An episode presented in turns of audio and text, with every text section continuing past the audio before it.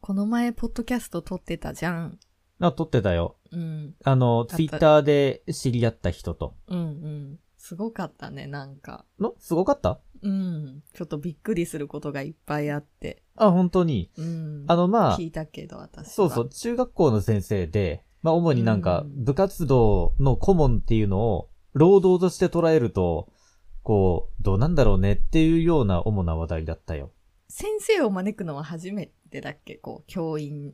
ああ、ああ、初めてかもしれんうね。ん。だからなんかちょっと新鮮な気持ちで。ああ、そっか。同業者同士で、まあ、話し合っているところを聞いとったもんね。うん。そうそう。いつもなんかパソコン関係で、私がちょっと、わ、わからないと言ったらいかんけど、そういうネタとかだから。ああ、まあ、そうね。うん、で、今回、うんあ、なんか話しとあ、うん、うん、使った？いい？いいよ。うん、今回は。まあ、今回、えっ、と、その部活動の顧問を本当にもう仕事として捉えると、これはもう本当に嫌だってこう、叫んでいるツイッターのアカウントがあって、まあじゃあどんな実態なのかなっていうのを聞いてみたくてね。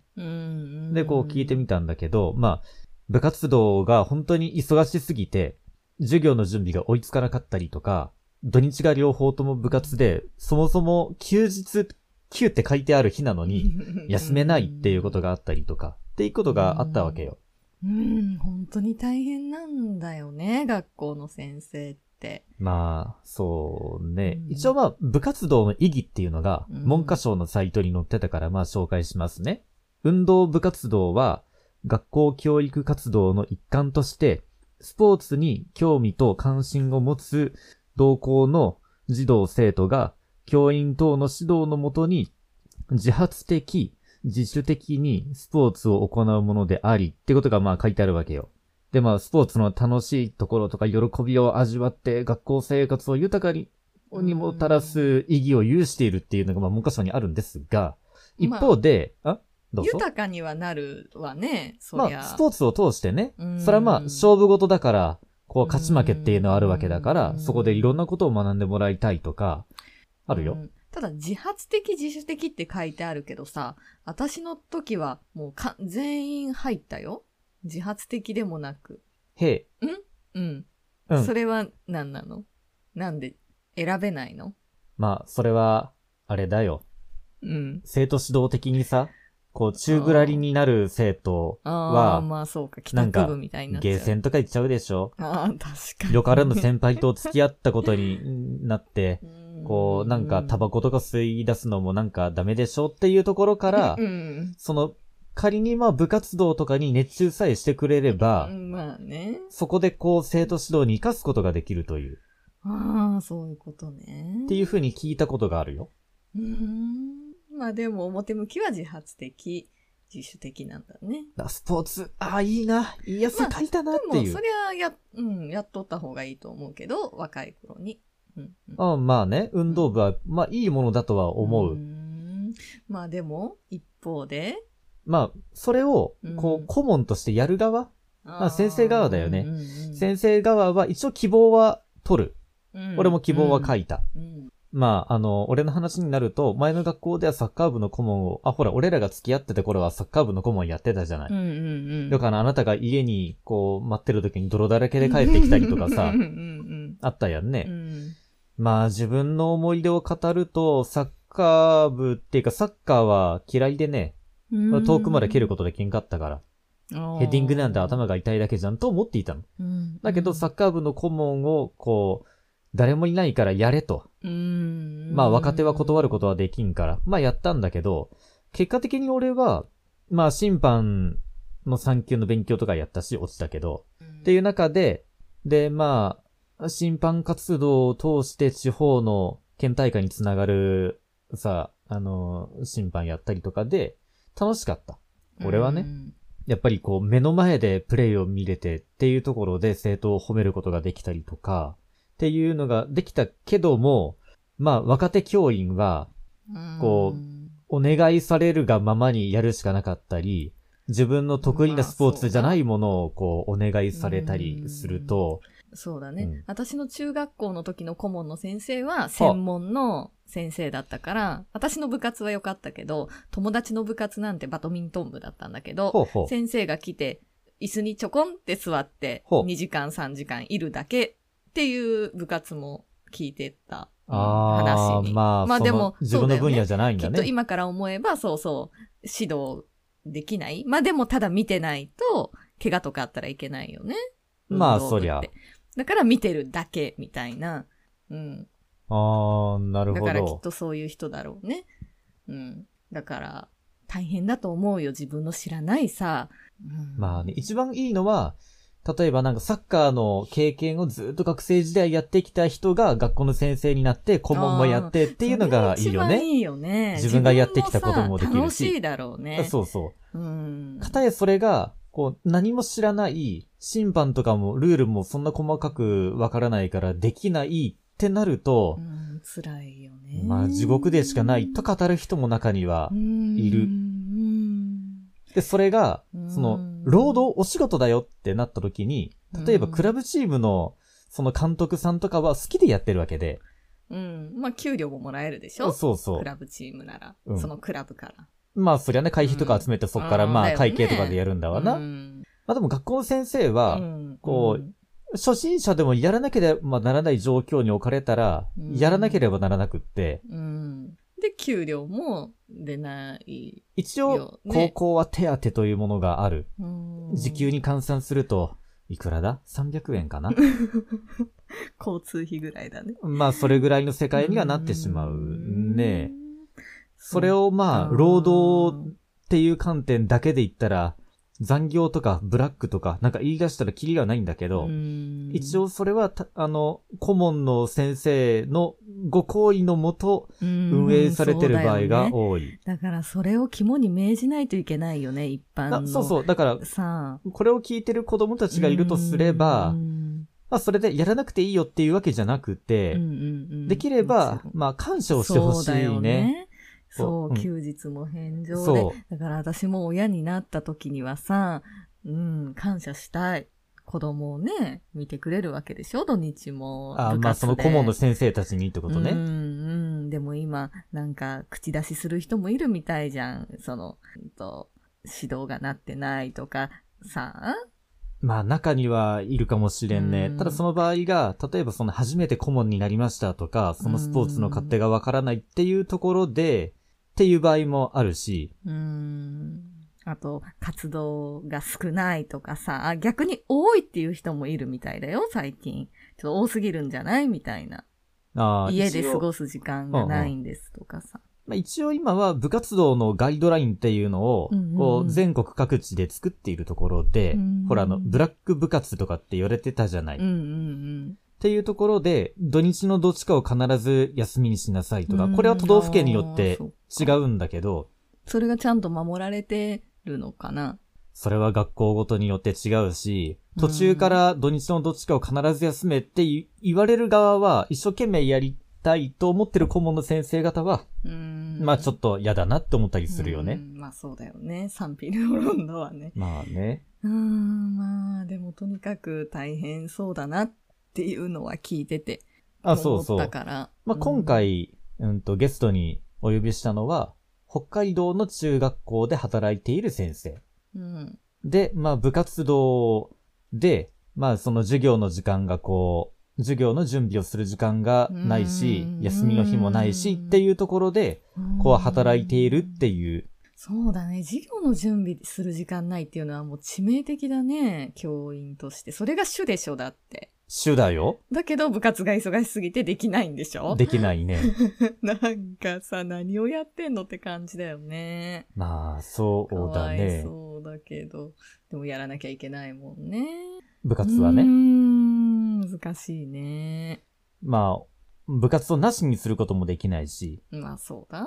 そう。うん。まあだから、やらなければならないんだっていうのと、うん休みが一日でもいいから欲しいですとか、うんっていうところのまあ、板挟みっていうか、うん部活の顧問を絶対やりたくないですっていうわけじゃないし、その先生も。うんうんうんうん。それは子供たちのためにっていう気持ちはね、伝わってきたよ。だから一方で、うんこう、仕事に勤しむっていう中で、子供たちののためにっていう言葉のもとに、すごくこう、労働環境が悪くなってると言いますか、残業しまくっているっていう風にも捉えれるし。一生懸命なだけに、そうだよね。そう。あの、学校の先生をやりたいっていう人は、子供たちのために一生懸命やりたい、頑張りたいっていう、そうだね、子供たちの成長する姿を見たいっていう一心なんだけれども、逆にそれを、じゃあ労働ってなると、はて、この前休んだのは何ヶ月前なのかのっていう、そういうこともあるし、逆に土日に部活がないと何やっていいか分かんないっていう恐怖感のもと土日に部活を入れちゃう人もいるから。えー、それちょっともう麻痺しとるね。それはちょっと。でもその先生が学生時代の頃はそういう人生だったかもしれないし。私学の強豪校でやってきたんだっていう先生はそれが普通かもしれない。でもそれは今の時代の子供たちの過ごし方とこう比べてどうなのかというね。今、部活以外にも楽しいことはたくさんあるし、熱中すべきこともたくさんあるだろうし。うん、ってなった時に、て、て、ていう、まあ、ちょっと僕らで話してると、ちょっとあれだから。うん、まあ、じゃあ、聞いてもらいましょう。じゃあ、早乙女オトライフ。始めます。はい。いや、なんか、うん、笑っちゃいそうですよね。えっと、今日は、北海道の中学校で教員をやっていらっしゃいます、竹さんにお越しいただいています。よろしくお願いします。はい、お願いします。簡単にですが自己紹介をお願いします。はい、うんと、はい、うんと、北海道で先生やっています。うんと、名前竹と言います。で、今年で、うんと、初任なんですけれども、うんと、一応講師時代は合わせると4年目に、えんと、なります。えっと、部活動は、うんと、女子バスケットを担当しております。はい。以上わ、ジョ、ジョバス？はい。あ、男性教員でジョバスですか？そうなんですよ。うん。へえ、いや、女子の部活は、あ大変そうですね。うん、いや、なかなかこう、大変で。はあ、うん、僕は昔、えっ、ー、と、ダンバスの顧問はやってたんですよ。はい、はい、はい。そう、でもやっぱ男子と女子ってなんか違うなっていう。うん、そうですね。ところはあったり。男子バスケットボール部はあります？男子バスケットはそうですね、あります、あります。あ、でもそっちにはもう多分専門の人がいたとかですか？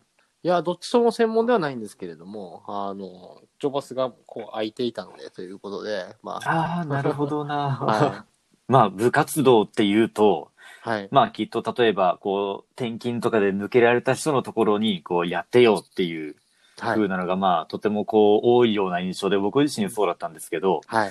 どういったいきさつで、はい、その、ジョバスの顧問になったんですか？いや、まあ、もう、校長先生から、あの、いや、もともとは、あの、サッカー部か、うんと、女子バスケットか、テニスを持ってほしいっていうふうに、まあ言われてはいたんですけれども。その3択はい、3択で、あの、持ってくれというふうに言われてたんですけど、まあ、うんと、だでも、可能性としてはジョバスは薄いんじゃないかっていうふうに最初は言われてたんですよね。ほうほうで、じゃあ、バス、あとサッカーかテス、テニスかっていうふうにこう迫られた時に、うんと、テテニスがいいですっていうふうな話はしてたんですけれども、まあ最終的にこう箱を開けてみた時、まあジョバスになってたという。ああ、はい、なるほどな、うん、そうですね、はい。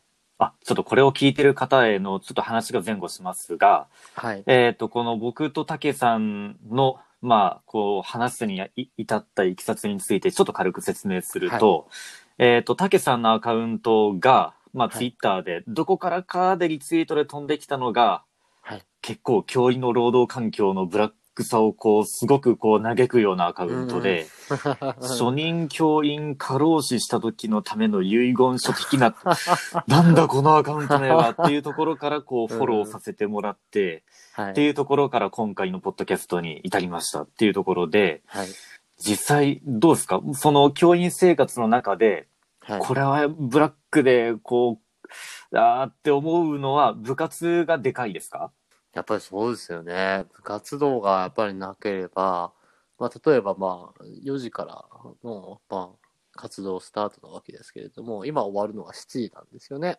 7時？はい、7時なんですよ。ええー、もうでも日も浅くなってきましたよね。そうですね。だけどまあ、体育館の部活動はまあ関係ないということで、まあ確かに明かりがあるから。はい。で、下校時間はまあ5時なんですけれど、うんと、違うか。帰宅時間時間は、うんと、5時 ?5 時以降はもう出ちゃいけないっていう、まあ、決まりはあるんですけれども、まあ、部活動なんで。多分顧はい問の付き添いのもとだったら延長してもいいみたいな決まりが多分あります。はい。あで、そうだよな。はい、7時までってなってくると、まあ、3時間の、まあ、あれですよね。時間外の労働なになるわけですけど、毎日3時間。はい。やっぱりこう、例えば今じゃあ9時、8時に帰ってるっていうような、まあ状態なので、まあそこからじゃあ単純計算で3時間を引くと、本来だと、まあ6時であったり、まあ7時であったり、そういう時間帯には変えられるんだけれども、まあ3時間やってるっていうわけですから、結局9時、10時に帰宅するまあっていう確かにまあやらなくちゃいけないことをどんどんこうはい後回しにしますもんね。はい。でちなみに7時で部活が終わった後って、下校指導とかもされます、全員がこう帰るまでこう正門に立ったりとか、はい。帰れよとかでやります？いや、そこはもう、あの、もう7時にはもう帰って、うんと、もう、専門指導とかは一切うちの学校ではまあないという。あ、そういうのはないんですね。はい、ないんですけれども。あ、じゃあ子供たちが、えっ、と、夜はい7時までに、こう、正門から出たら、もうあとはもう、オッケーみたいな感じですか？OK みたいな感じです、で、ね。ってなると、はいじゃあまあ、6時半ぐらいにまあ、終わることを、こう、こう始めて、で、こう、なんか最後に集合させて、みたいな感じですか？そうですね。で、まあ7時10分とかになるので、えーまあ厳密に言うとまあ6時50分に部活動はし終了して。で、10分ぐらいで、あの、片付けさせて、そこからミーティングの7時5分とかになりますね、大体。あ、7時超えるんですはい、7ね。時超えますね。はい。結ああ、なるほど。はい。え保護者ってどんな感じの意見を持ってたりしますか？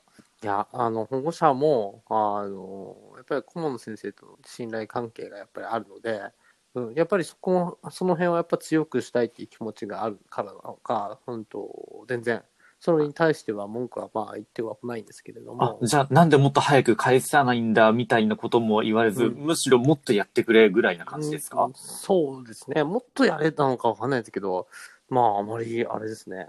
その辺に関しては、割と一生懸命なのかなっていうふうには思います。ああ、なるほど。え、じゃあ大会とか練習試合とかをやったらうん保護者の皆さんは、んあ来られます？バリバリ来られて、あうのわ見てきますね。うん、ああ、なるほど。はい。え、え、たけさんって審判吹けますか、いや、もう全然吹けないです。今はもう吹けないんですけど、でも、あの、審判やってくれっていうような話はちょっと受けてますね。ああ、まあ審判って足りてないですよね、きっとどこもそうで。すね。はい。まあそうですね。僕もサッカー部の顧問を前の学校の時にやってたんですけど、本当に審判がこう、足りない足りないっていうのもあって、うん。僕、バスケもサッカーも学生時代やったことなかったんですけど、はい。まあ審判さえやれば、まあルールは頭に入るしなと思って、まあやってみたんですよ。はい。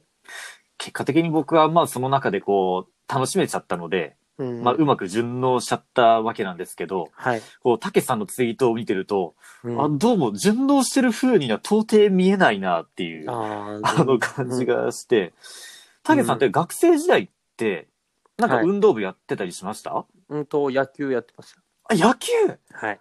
えーじゃあもう野球部とかでバリバリやれそうな感じがするのに、なんて、そうなんですよ。だから、でも、やっぱりバスケはちょっともう無理なんですよね。運動系の部活動ではあるんですけれども、やっぱりバスケに関してはやっぱし、ちょっとやっぱ無理かなと。まあ種類が全然違いますもんうね。そうですよね。うん野球部はもう他の先生方がもう顧問をやられてるんですよね。はい、やってますね。もうそこ、えじゃあその今の野球部の顧問の方は、それこそ重鎮といいますか、そうですね。うんなんかもう長いことやってたりとか、こう、うんなんかの役員とかやってるクラスの人だったりしますか？まあ、そうですよね。まあ、ただ、まあ、初任なので、やっぱり、あの、希望が通るか通んないかって言ったら、やっぱり、実態としてはまあ通らないっていうのが、まあ、まあまあそうですよね。うん。ああ、なるほど。あ、ちなみに教科って何教えてますか？教科は英語を教えてます。あ、英語？はい。へえ。あ、じゃあ、なんか、割と、僕も、うんと、塾で、こう、講師をしていたことがあるので、はい。まあ、分野って、こう、1年生がこの辺、2年生がこの辺、3年生がこの辺ってあるじゃないですか。はい。ってなると、まあ大体こう、この辺のあたりのことはこう、何年生でやるなっていうのが大体決まってるじゃないですか。はい。で、講師期間も経ているので、割とじゃあ、講師時代に作ったプリントとか、こう、はい教え方のスキルとかっていうのは、蓄積はある程度溜まってますか？一応はまあ、溜まってはいますね。あの、初めて、例えば大学生卒業してからすぐの人からしてみたら、やっぱり溜まってる方ではあるとは思うんですけれども、ただまあ、その、あの、まだまだやっぱりペイペイですので、それが面白い授業なのかとか、教育効果が高い、まあ、授業なのかっていうふうに言われると、やっぱりまだまだですよね。おー、うん向上心を持ってらっしゃる。うんまあやっぱより良い授業にってなると、まあ、準備にまあ、うんキリがないのもそうですけど、そうですねまあ、毎年毎年やっぱりアップデートしていきたいですよね、自分の教材とかの。そうですね。で、やっぱりこう、今日もそうだったんですけれども、一生懸命やっぱりこう、教材研究して、うんと、終えた時の授業の後の、やっぱ生徒の反応っていうのは、これやっぱりあの、経験した人しかわかんないですけども、明らかに違いますよね。ああ、わかります。はい。もうそれとなくさらってやったようなのって、なんかこう、熱量も入らないんですよね、こう、教員としても。そうですね。それはすっごいわかります。で、最後の挨拶からもう全然違いなっていうのはすごく実は感じていて、うんと、例えば起立で気をつけ、ありがとうございました。あの、その声から、例えば全員が、こう、ありがとうございましたっていうのと、バラバラにこう、ありがとうございましたって、こう、暗い感じで言うのっていうのは、やっぱりいい授業したかしてないかっていうのが、すごくこう、わかるなっていうのと、あともう一つ、やっぱり授業を終えた後に、こう、いい授業した時っていうのは、やっぱり、先生、先生、先生っていうような、あの、話を、こう、かけてくれたりとかする、うんような感覚っていうのは、最近すごく、ああ、なんか感じるなっていうのはすごく思いますね。ああ、なるほど。ちなみにそういう授業って、はい。その、教科書とかの、そのテスト範囲の中の話ですか？それとも、こう、テスト範囲じゃないところの、こう、独自に考えたためになる的な授業の方ですか？どっちですか？うんと、教科書の方でも、まあ、教科書の範囲内でもあるんですけれども、まあ、例えば、うんと、うん今だと、まあ、CAN を教えているっていう風になったんだったら、こう、CAN を使って、じゃあ、いかにこう、なんていうのかな、面白く、あの、できるかっていうのが、やっぱりこう、1年生のやっぱり英語の文法って、やっぱりすごく楽しませることのできる文法ばかりだと思うんですよね。これが現在完了形とか難しい文法になると、アクティビティもなかなか難しくなってくるし、こう、生徒の、こう、なんていうのかな、表現も難しくなってくるので、やっぱりこう、CAN とかそういう簡単な文法っていうのは、やっぱりこう、なんていうのかな、生徒がいかにこう、楽しめるかっていうのをすごく考えて授業作りしてるんですけど、はあ、僕あの、塾でしか英語を教えたことがないので、キャンなんてのはもう覚えるものだとしか認識がないんですけど、うん、キャン、キャンだけで一コマですか？CAN だけで一コマですね。すげえ。はあ、そう、それ、それで楽しませる授業を逆に、まあ、やらなくちゃいけないですもんね、本来は。そうですね、はい。はあ、そりゃ、英語に興味が向くかどうかってもうんう、教師の力量ですよね。そうですね。へえ。はあ、うキャンだけにそんな、僕は教材研究やるなんて、うんえー想像がつかなかったです。ただやっぱり、その教材研究がやっぱりできるかできないかっていうのはやっぱり、時間がやっぱ大切、大切になってくるので。あまあそうですうよね。ん、はい。え、うんと、部活が7時過ぎまであるとして、はい。何時まで学校にいます？うんと、いや、もう最近はもう、あの、8時ぐらいには帰ろうというふうにはしてる、まあしてるんですけど、たあだ、うん、やっぱり結局、そういう教材研究とかになると、やっぱ家で持ち帰って、こう、教材研究してますね、結果。あ、ああ、家で。はい。家だとなんかあれですよね、もう寝るまでのね時間の中でどんぐらいでも時間取れちゃうから終わりないですよね。そうですね。もう。え、その、職員室って、はい。なんかその、うん、愛知県の高校の場合は、はい。もう教頭先生、管理職の先生方がもう8時にはもう閉めちゃうんですよ。ああ、そうですね。強制的に。はい。っていうのがもう何年前から徹底されていて、はい。北海道の中学校ってどんな感じですか？最後、もう管理職が必ず閉めるっていうルールとかってあるんですか、今の学校はそうですね。あの、まあ、管理職次第ですけれども、あの、じゃあすみません、最後お願いしますって言って帰る管理職もいるとは思います。あー今のなるほどはい。管理職がきちっと最後までっていう感じで、まあ、なんていうのかな。何も言わないですけどね。あの、早く帰りないよとかっていうふうには言わないですけれども、まあ、なんとなくこう、じゃあ、京都先生とこう、二人きりになるわけじゃないですか、職員室で。あ、まあ、最最後まで残っててる人はいそうですね。ってなると、やっぱりこう、教頭先生もこう、あれですよね、早く帰りたい雰囲気をやっぱり感じるので、やっぱり。そうなってくると、やっぱり家に持ち帰ったりする羽目になりますよね。うんああ。え、竹さんは、その、最後組になる率はやっぱり高いですか？うん、そうですね、結構高いですね。うん、他の先生方って何時くらいに帰るんですか？いや、まあでも7時半とか7時ぐらいにななりますよね。あ、じゃあもう、例えば、同じような体育館の部活動の顧問の先生であっても、もう部活が終わったら同時に帰っちゃうみたいな感じですか？そうですね、はい。えーでもそういう人たちは、じゃあ、まあ部活は多分中学校なんで、ほぼ付きっきりだと思うんですよ。はい。ってなると、じゃあ、空きコマの中だけで教材研究やら、プリントの印刷やら、文章の仕事まで全部やっちゃうクラスの人なんですかね。うん、そう、そういうことになりますよね。はい。ああ、なるほどな。まあ、体操蓄積があるか、うん。仕事が早いか、うん。そもそも割り振られた仕事が数が少ない人か、うん。な感じですよね。うん、な、それか、まあ、どうしてもやっぱりこう、事務仕事であったり、まあそういう部活動が忙しくなって、うんと、教材研究とか、まあ、授業のことはまあ後回しになって、どうしてもやっぱりこう、うん、やっぱり、なんていうのかな、教科書通りのこう、なんていうの、生徒がこう、楽しいと思えるような授業ができてるかってなったら、うん、ちょっとやっぱ微妙な感じになっちゃいますよね、どうしても。ああ、まあ確かに。まあただ、こう、教科書を進めるだけっていうと、なんか微妙な感じになっちゃいますよね。そうですね。うん。はあ、なるほどな。たけさん、ちなみに文章って何ですか？と、文章生徒指導ですね。あ、生徒指導。はい。はい。あまたエネルギーが必要な。はい。へえ。いや、なんか打ち合わせの時に、こう、マンモス校だっていうふうにおっしゃってたと思うんですけど、はい。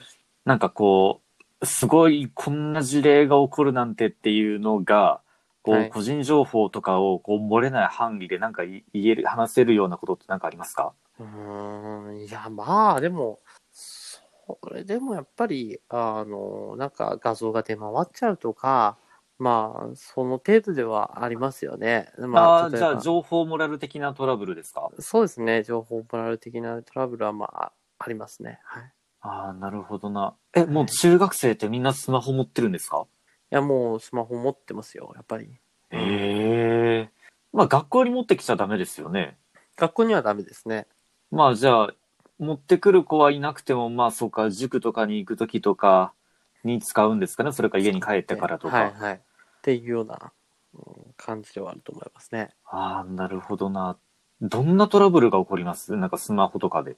スマホってやっぱり写真を撮って、なんか例えば、なんだろうな、まあ下半身をやっぱり露出してか画像を撮っちゃうとか、まあ、そういうのはまあありますよね、やっぱりどうしても。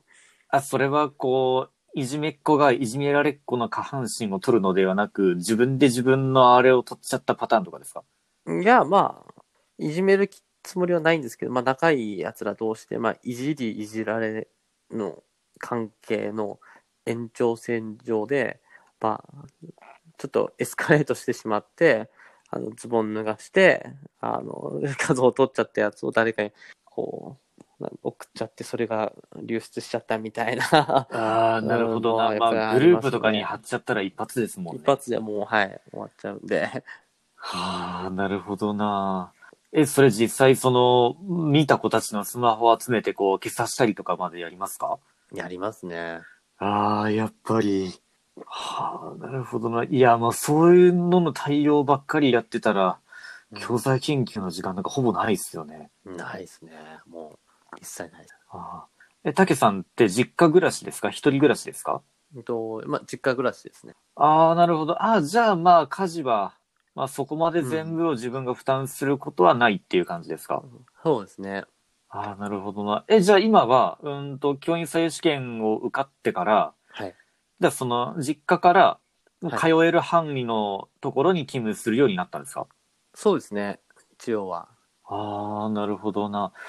え、家から学校までって、どうやって通勤してます？車とか、まあ、車ですか？車ですね。ああ、何分ぐらいかかります？うーんと、うん15分ぐらいですかね。近っうんあ、それは近い。近いですよね。ああ、忘れ物しても取りに帰れるレベル。そうですね。うんと、じゅんさんはあれなんですか？遠いんですか？僕は、車で30分ぐらいの距離ですね。ああ、遠いですね。いや、まあ、これでも近くって、はい。えーっと、まあ、愛知県の地理で言うとちょっとあれなんですけど、はい。えーっと、愛知県の高校って、うん。結構なんか、あの、独特な考え方で、こう、人事とかが動いてるようで、はい。これ言っていいのかな？あの、自分の実家に住んでいた状態で教員採用試験受かりましたってなると、はい。到底通うには辛いだろう、この距離はっていうところがまず初任校になるんですよ。ええそうなんですか？か2時間ぐらいかけて通うとか、になるわけですよ。はい。そう、なので僕はもうこれじゃ通えんと思って、はい。まあアパート暮らしを始めたりとか。うーん。で、まあ2校目からは、まあ長くなったりするので、その勤務の年数が。はい。なのでそこはこう自分の慣れ親しんだ地区に帰りたいっていうこう移動希望を出したりもするんですけど、まあなかなか、あれ、なんだろう、まあ叶わなかったり叶ったりっていうような世界なんですよ。ああ、ええまあっていうところなので、はい。で、まあ僕、結婚を機に、はい。うんと他の学校、次の学校に、こう今の現任校に移動することが叶った身でして、はい。なので、えーっと、結婚が決まって、はい。てからは、一旦その、嫁の実家に近いところに引っ越したんですよ。うーん。で、そっから、えーっと、転勤する前のところまで、1時間半ぐらいかけてましたね。片道。もう小旅行ですよ。往復4時間弱かっていう。ええ なかなかの本当に小旅行っていういい表現ですね。そうまあ、なので、うん。まあ、車でこう、片道30分は割といい距離かなって思って。うんうん。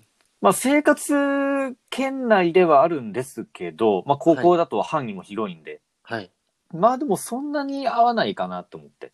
うんそれこそ、たけさんだったらもうスーパーとか行ったら保護者と会ったりするんじゃないですか？あ、しますします。たまに。まあ、ありますよね。はい。ショッピングモールとか近かったりします？そこって。近いですね。ああ、じゃあまあ土日とかに行ったらまあ子供たちもいますよね、きっと。うん、でもいると思いますね。あ、そんなに合わないですか？子供たちとは。いや、もう行かないですよね。そんな なるほどな。うん。まあ確かに避けますよね。うん、やっぱり、プライベート、お互いにやっぱりこう、生徒もそうだし、こっちもプライベートなんで、まあ、あんまりこう、なんていうのかな、干渉をお互いにこうされたくない部分ではあるとは思うんですよね。うん。なるほどな、え、じゃあ買い物とかってどうしてます？あ、でもスーパーはやっぱあるんで、やっぱスーパーには行きますね。ああ、なるほどななんか部活のための格好とか買いに行くとしたらショッピングモールのなんかスポーツ用品店とか行くしかないじゃないですか、きっと。そうですね。そうってなると、まあスポーツ用品店こそ多分生徒もちょこちょこいるだろうな、みたいな、うん、なんですよねい。ますね。僕もどんだけサッカー用品を買いに行った時に、あれ先生みたいな。ああ、お前もスパイク見に来たのかみたいなのが何度かあったんですよ。うん。いや、まあそうですよね。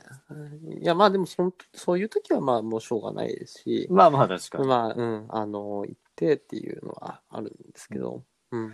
そう、ちなみにそうだ、まあ部活の話に戻りますけど、はい。土日ってどんな感じですか？う土日ですか？ど、土曜日、日曜日って休めてるのかなっていうところがあって。一切休めてないですね。あ、マジですか？はい。あ、でも中学校なんでテスト週間とかありますよね、きっと。テスト週間はありますね。はい。土日挟んでます？いや、ほとんど挟んでないことが多くて、まあ3日前なんであーなるほど土日テニス、うんとテスト週間つっても、テストあ前3日？3日前、はい、3日前が部活動一切禁止っていうようなルールなので、はあ、なるほど。はい。あ、じゃあもう、中間テストが木金とかだったら、もうそうですね月火水禁止みたいな。はい。あじゃあその前後の土日は両方とも部活はほぼ当然のようにあるっていう感当じですか？然のように、はい、ありますね。ああ、なるほど。はい。え、練習試合とかって組みます？組みます、組みます。ありますね、だいぶ。ああ、なるほどな。え、毎週のようになりますか？いや、毎週はないですけれども、まあ、でも月1ぐらいでは、まあ練習試合はまあ絶対あるので、ああ、なるほど。月1ぐらい。はい。ってなったらやっぱり、その練習試合の時はまあ結構、あれですよね。やっぱり長時間、やっぱりやんなきゃいけないっていう風になるので、あーあ、でも午前だけとか午後だけとかになりません？え、丸一日でやったりします？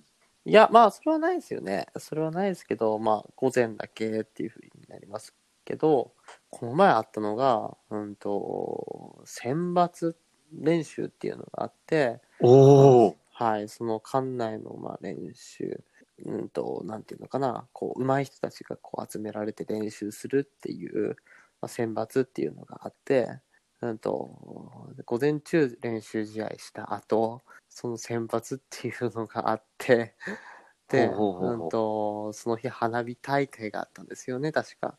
で、お私でも花火大会行きたいじゃないですか。まあそうですね。で、でもその日塾あったらしいんですよね、その子。おなんで、ずーっとだから要は、うんと、午前中からその日の夜9時までずーっと、なんていうのかな、あの、活動、活動っていうかな、なんていうのか、うん、まあ、立ちっぱなし、動きっぱなしっていうような生活を、まあ、その子は、うんしますよね。うわまあ確かに。いや、一日中バスケやってから塾はきついなで、その日日曜日だったので、やっぱり次の日から月曜日。ぁ日曜日に？はい、月曜になると、もうヘトヘトになりますよね、それは。まあ、そりゃそうですうんよ。って考えたら、やっぱりこう、じゃあ選抜がじゃあ午後からあるにしても、やっぱり午前中、ね、やっぱり練習試合なくせばいいのになーとかって正直俺は思ったりもするなーってありますよね。まあ確かに。はいえ、それって、その選抜と練習試合の会場は一緒だったんですか？いや、違います。あ、違う。えーはい、だから、はい、移動になっちゃうんですね、だから。あーじゃあ、午前中練習試合だ、終わったって言ってから、もう選抜って多分何人かだけで行くものですか？そうですね、はい、何人じゃあ、じあ。ゃあお、お前とお前だけは今から俺と一緒に GO みたいな感じですか？そうですね、はい。へえ。で、まあ、選抜とはいえ、引率をしなくちゃいけないはずなんで、竹先生もはい。いるっていう。でも、竹先生、その選抜の練習とかの中で何か役割ってあったんですか、いや、もう一切ないです。何もないですよ、ね。ああ、じゃあ、なので、こう、見守るっていう。はい。っていう感じでしたね。ああ、なるほど。はい。僕も一回バスケでやったことありますよ。はい。なんか、その時は、午前中が審判講習会で、午後からその選抜っていうか、まあその子たちだけの練習会でって言って、うんい。やー審判が無理だと思って、うん。で、それでまあ昼からその、そのためだけに行って、こう舞台のところにこう椅子が並べてあって、そこで座ってずーっと見てるっていう、うん。そんな感じのはやりましたね。え、もう竹先生ははい公式戦吹いてますか、いや、まだ一回も吹いてませんけど、でも近いうち多分吹くことになると思います。ああ、なるほど。審判服多分自腹ですよね。そうですね。え、バッシュはもう買ってます？いや、買ってないです、買ってないです。何おも。おはい。まだ買ってないですね。ああ、なるほど。え、今そのズバスの顧問って、はい。えっ、と、主顧問とか副顧問とかの二人体制だったりしますか？そうですね。今、僕が副顧問で、主顧問の人は、やっぱりバスケバリバリの人ではありますよね。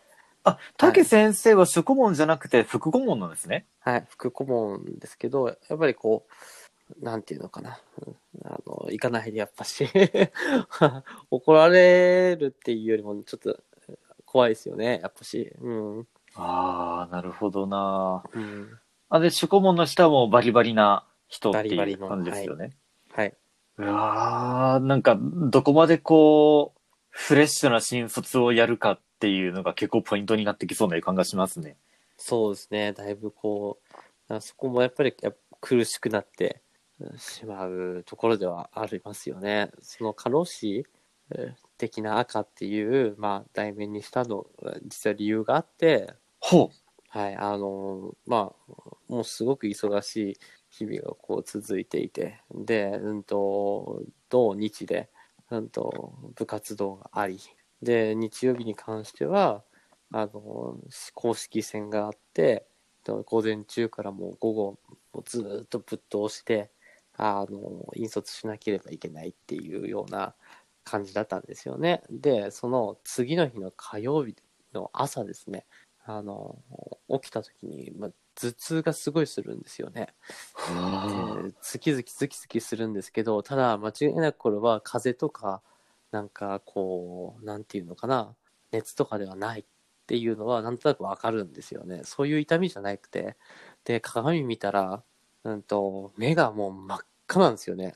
もう、なんか鬼のような 真っ赤な目で充血してて。お充血してるような。うんで、あ、これ頭痛して、目もう真っ赤な状態。これ多分俺過労死するかもなって思ったんですよね。ーああ、うんもう、もうそこで体のシグナルに気づいたんですね。うんちょっとやっぱり、こんなのはなかったので、やっぱし、今まで。ああ。うん、え、講師時代はそんなことはなかったんですか？なかったですね。講師時代の時、まあ落ち込むこととかはもちろんあったんですけど、ただまあ、なんていうのかな、忙しさとか、うん、やっぱストレスとかでやっぱりそういうことにはなったことはなかったんですよね。うん、はあ、なるほど。え、講師の時にはい。担任の経験とかってありました？いや、一切ないですよね。ああ、なるほど。そこはまだ良かったですね。最近で愛知県だと講師でもこうはい担任やったりとかっていうのはちらほら聞くんですよ。ああ、それもまたあれですよね。苦しいですよね。まあ本当そうですよね。右も左もわからんっていうところでポンってこう担任になるっていうのが。はい。なるほどな。ああ、でもそれでも初任で担任ですもんね、竹先生は。うん、そうですね。愛知県の高校とかだと、よくまあ副担任から始まるんですよ。ちょっとこれで勉強みたいな感じで。はい。どんな感じでこう担任やってって言われたんですか？今の学校で。うんと、いや、どんなかん、まあ、とにかく合わせてくれっていうふうには言われましたよね。あの、合わせてくれ。はい、一貫して、こう、横並びにこう、やりたいから、あの、うんなんていうのかな、それぞれの先生がバラバラなことを言うのは、やっぱり違うと思うと。だから、うんと、言うことも、やることも揃えてほしいというふうに、まあ、言われるんですけれども、うんただまあ、なかなか苦しい、厳しい、まあ、なんていうのかな、ことをまあ言われまして、まあ、例えばですね、うんと、まあ、楽器にチョークを置いちゃいけない。はい。うん、これは、あの、まあ、荒れてた時代があったみたいなんですけれども、まあ、その時の名残で、あんと、チョークを置いたら、黒板に落書きをする人がいると。だから、チョークは置かないでくれ。おお。言われると。で、あと画鋲も使わないでくれ。画鋲使わない？はい。え、掲示物何で貼るんですか？うん、そうなんですよ。だから、困りますよね。ただまあそこはもうあのさすがにやりすぎだろうっていうことで、まあガビを使っていいことになったんですけれども、まあとにかくこうなんていうのかな、まあその人たちからしてみたら、やりなさい、やれっていうような言葉で、まあ生徒たちをこう、なんていうのかな、落ち着かせることはできても、やっぱりこう、その人たち、まあベテランですよね。ベテランの先生方の言葉の重みと、初任の先生のやっぱ言葉の重みってやっぱり生徒に伝わり方が全然違うんですよね。あ、それはありますね。うんだからやっぱり僕の言葉ではやっぱりなんでそういうふうになんでなんでチョークを置いちゃいけないのっていう言葉がやっぱり生徒の中から出ますよね絶対。おーなった時にやっぱり僕の場合は一回一回やっぱりそれを説明しなきゃいけないっていうなんていうのかな負担がすごく大きかったんですよね。でやっぱりこう説明すればするほどやっぱりこうどっかやっぱり抜け穴じゃないですけれども、なんか上げ足みたいなところが、やっぱり取れちゃう部分がやっぱりどうしても出てくるんですよね。セット足と上げ足取りとかは別にしないですけれども、でも、これはいいのにこっちはダメなの？とか、じゃあこれはダメなんだけどこっちはいいの？とか、そういうのが、あの、やっぱり出てくると、やっぱ疲れるんですよね、すごく。あすごくこう疲れるっていうか、確かに。それが、うんベテランの先生だったら、はい、起きません。以上で、生徒たちはもう何も言わない。っていうような、あーまあ力とか、まあ威厳とかっていうのはあっても、やっぱ僕にはまあなかったので、そのいや、やっぱそこはだからすごくきつかったし、うん、最初のやっぱり3ヶ月ぐらいはやっぱり、本当にあ、いやばかったですね。講師を何年間もやられていながら、やっぱそういうところはまだきついんですね。だいぶきつかったですね。ほとんど操り人形状態でしたよね。だからベテランの先生にこうしなさい、ああしなさいっていう風な、まあ、指示を出されて動くんですけれども、まあ、操り人形なんですけど、うまくこう、僕自身の中で動けない部分がやっぱしあったので、やっぱりこう、なんていうのかな、あっち側からしてみたら、こう、こう、操ろうとしてるんだけど、うまく動かない操り人形って感じですよね。ってなったらあ、なんだこの、この操り人形使えねえな、みたいなような感覚に、やっぱりなるというか、だから、すごくこう、文句をこう、全然使えないとか、お全然できないねとか、やばいね、あの、全然ダメだね、あの若手みたいなことを結構言われたりとかしてーう。わーマジですか。うん、だからすごくしんどかったですね。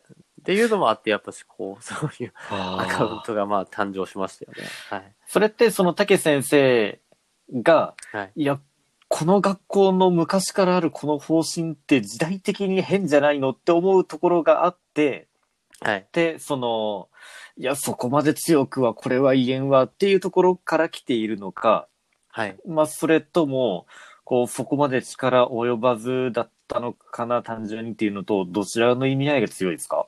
まあ、やっぱ、どっちもでも、あの、まあ、僕自身のまあ力もまあ足りてないっていう部分ももちろんありますよね。ただ、うんと、まあ、時代にもこう、時代錯誤じゃないですけど、あの、全然こう、時代の流れには乗ってないなっていう感覚がやっぱりどうしてもあって、うん。で、やっぱりこう、うん、若手をこう、いびったり、こう、なんていうのかな、いじめではないですけれども、やっぱりこう、強く当たってきたり、こうやっぱ圧迫感っていうのはすごく強かったので、おやっぱりいつでもこう、逃げ出せるぐらいの、本当に、そういう、なんていうのかな、精神のもう持ち方でしたよね。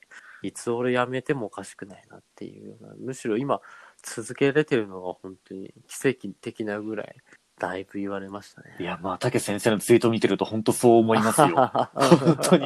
もうこの、ポッドキャストで言葉にはできないぐらい結構、結構ボロクソに書いてるなっていう、いうのは本当に思います。うん。え、その、初任の先生って、今の学校には何人ぐらい来てますか、うんと、二人いましたね。あ、はい。二人なんですね。はい。そのもう片方の方って耐えれてますか？いや、もう片方の方はもう耐えれてなかったので、ははい。耐えれなくて、まあ、ちょっと休職中っていうような感じなんですよね。うわーはあ、そうだったんですね。はい。なので、やっぱりこう、そういうのもあり、だいぶ今は、あの、なんていうのかな、僕に対してのこう、対応であったり、接し方っていうのは、そこからだいぶ変わりましたけれども、ああ、そ、そこで、はい。もう片方の方が身をもって変えてくれたっていうか、そうですね。でもあ。やっぱりこの業界ってやっぱり思うんですけど、やっぱりこう、全部こう何か起きないとやっぱり変わんないっていうか、この、今回のこの部活動とか、なんかこう、先生方忙しいんじゃないのっていうような、やっぱり言われたいきさつっていうのはやっぱ過労死している人が多いんじゃないかとか、精神疾患で休職してる人が1年間に5000人いるとか、うんそういうような、うんと、出来事がは起きて初めてこう動き出すと。そういうのがやっぱり多く、多いと思いませんか？すごく。なんか。まあ、あの、いうん言ってしまえば公務員的な感じで言うと、まあ、ことが起こったからには動かないといけないっていうう。ん。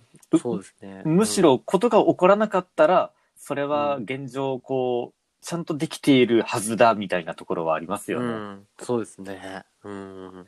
なんで、だから多分きっと、あれですよね。なかなかだから変わらないっていうのは、やっぱりそういうところにあるのかなっていうふうにまあ、確かに思。いえ、ますし。あの、この前話題になったはい。カレー事件があったじゃないですか。はい。あれでなんかその学校の雰囲気とかってなんか変化ってありました？いや、やっぱりこう、なんていうのかな、あの、あやばいやばい、いじめだって言われちゃうみたいな、あの、冗談みたいなのはやっぱ増えますよね。ああ、なるほど。あ、そう、そういうやりとりが。はい、そういうやりとりは増えましたね。うん、ああ、まあ冗談の範囲内ですかね、うんきっと。そうですね。いや、でもそれなんか言葉かけのタイミングとかによっては、なんかそ、それすらお前それみたいな感じになりそうですね。そうですね。だからまあ雰囲気を見て多分そういう風な、まあギャグ、じゃあギャグなんていうのかな、冗談みたいなのを言ったと思うんですけど、だけど、おそらく、まあこの業界、そんなのはやっぱりたくさんあるので、あの一件をやっぱ機に、あの、すごくこう、なんていうのかな、冷や汗かいた人って、教員っていうのは多分全国見渡してみたら何万といいと思いますね。いや、まあ、いると思いますよ。うんうわ、うわ、そういうところで話題になったか、とか、えカレー中止そこじゃねえよ、みたいな。のもありましたよね。ありましたね。うん。はあ、なるほどな。いや、でも、そのもう片方の初任の方もいなくなって、え、その、それまでは、例えばなんか、二人でこう、ご飯とか行って、で、こう、はい。愚痴り合ったりっていうのもあったんですか、ご飯はまああんまり行かなかったんですけど、まあ、例えば、うんと、まあ、そうですね、愚痴り合ったりっていうのはまあありましたね。ああ、なるほど。あ、そんななんか、教員同士で食事に行ったりとかっていう文化そんなにない感じですか？たまにまああるんですけど、でも、その、僕の今の学年団は、ほう。もう非常に、なんていうのか、そういう飲み会とかご飯食べに行っても、まあ、そうですよね、若手が損するっていうか、おお。お酒を継がないといけないったりとか、あまあ、話しても、まあ、自慢話とかが多かったり、あまあ、なあんていうのかな。勉強になる部分はあるんですけど、そんなのはでも、う ん本当に短い時間で、うんほとんどはこう、苦痛の時間ではありますよね、正直。ああうん。竹先生、笑ってるようで全然笑ってないですよ。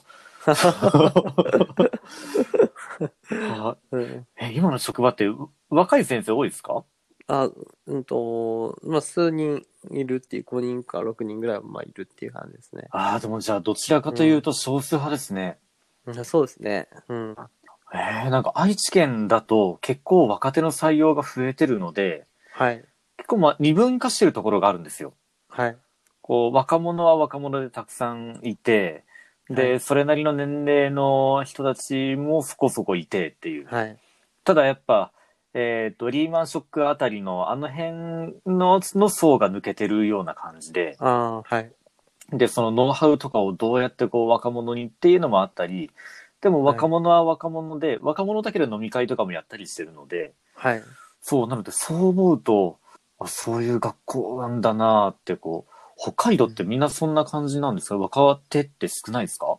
いや、少なくはないですけど、どうしてもやっぱり、あの、僻地の方に若手は送られる、ますね。だいぶ送ら送られるので、だ島とか、そういうところ行ったら、もう若手しかいないですよね、逆に。あ、逆に、はい。へえ。え、島とかの勤務になったら、どうするんですか、通うんですか？いや、もう、もうそこに住むしかないですよ。そうですよね。はい。はあ、なるほど。愛知県だともう島勤務って確かもうなくなってて、はい。知多半島の先に日間賀島っていうのがあるんですけど、その分校ももうなくなったので、もうなくなったんですよ。はい。そっか、北海道は島勤務があるんですね。ありますね。まだまだあると思いますね。ああ、はいなるほどな。ちょっともう、小1時間ぐらい喋ってきてしまったので、もうそろそろ開きにしたいなと考えてるところですけど、はい。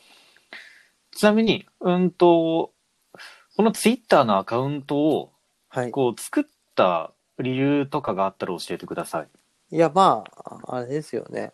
その、まあ、名が充血した事件を機に、いや、なんかまあ、こう、遺言書でもよかったんですけど、全然。